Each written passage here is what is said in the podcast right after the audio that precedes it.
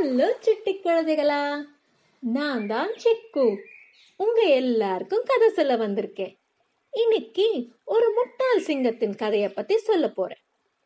முன்னொரு காலத்துல ஒரு அழகான காடு இருந்துச்சான் அந்த காட்டுல ஒரு வயசான சோம்பேறி சிங்கம் ஒன்று இருந்துச்சான் அந்த காட்டுக்கே அந்த சிங்கம் தான் ராஜாவா ஒரு நாள் அந்த சிங்கம் என்ன பண்ணுச்சா எல்லா விலங்குகளையும் கூப்பிட்டு தினமும் உங்களை ஒருத்தர் நீங்களே முன் வந்து எனக்கு இரையாக வேணும்.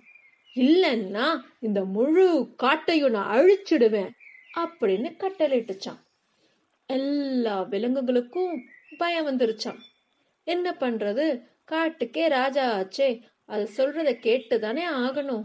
அதனால தினமும் ஒரு விலங்கு முன் வந்து அந்த சிங்கத்துக்கு இரையாச்சான் அந்த சிங்கமும் ஜாலியா ஒரு மிருகத்தை சாப்பிட்டுட்டு சந்தோஷமா இருந்துச்சான் இப்படியே கொஞ்ச நாள் போச்சான் ஒரு நாள் அது முயல்கள் கூட்டத்தோட முறையா அந்த முயல் கூட்டத்திலேருந்து ஒரு குட்டி முயல் முன் வந்துச்சான் மற்ற முயலுக்கெல்லாம் பயம் வந்துருச்சான் அச்சோ இது ஒரு குட்டி முயலாச்சே இதை போய் எப்படி அனுப்புறதுன்னு. உடனே அந்த குட்டி முயல் சொல்லிச்சான் என்னை பற்றி நீங்கள் கவலைப்படாதீங்க. அந்த சிங்கத்தை ஒரு கை பார்த்துடுறேன் என்ன ஆட்டம் ஆடிச்சு.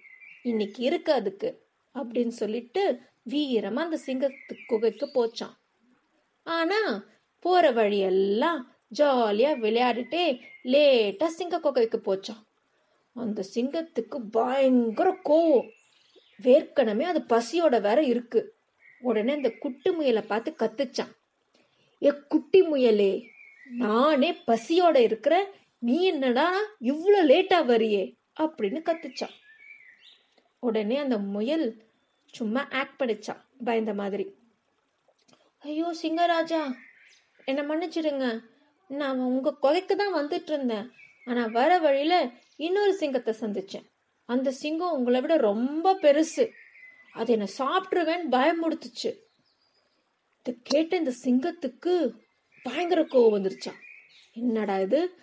நான் இருக்கிற காட்டுக்குள்ள இன்னொரு சிங்கம்மா. உடனே அந்த முயலை பார்த்து கேட்டுச்சான். ஏ குட்டி முயலே அந்த சிங்கம் இருக்கிற இடம் உனக்கு தெரியுமா? அப்படின்னு கேட்டுச்சான். உடனே அந்த குட்டி முயல் மனசுக்குள்ள சிரிச்சுக்கிட்டே ஆ தெரியும் ராஜா. தூரத்துல ஒரு பெரிய கிணறு இருக்குல்ல அந்த கிணத்துல தான் அந்த சிங்கம் இருக்கு அப்படின்னு சொல்லி இந்த சிங்கராஜாவை அந்த கிணத்துக்கிட்ட கூட்டிட்டு போச்சான். அந்த கிணத்துக்கிட்ட கூட்டிட்டு போய் உள்ள பாருங்க சிங்கராஜா உள்ளதான் அந்த சிங்கம் இருக்கு அப்படின்னு சொல்லிச்சான்.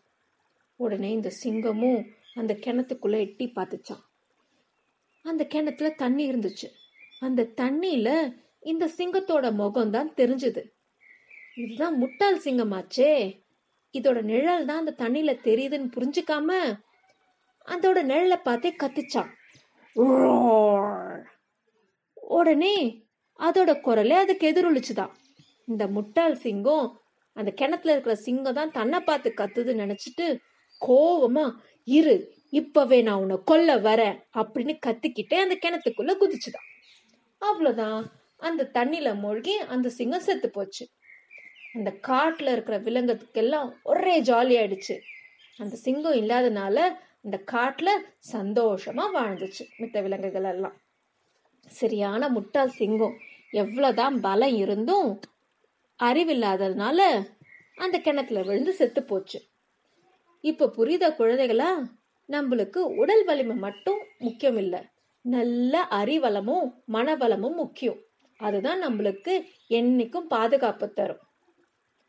ஓகே குழந்தைகளா இன்னைக்கு கதை டைம் முடிஞ்சு போச்சு. இது போல சூப்பரான கதையோட அடுத்த வாட்டி உங்களை சந்திக்கிறேன். பாய்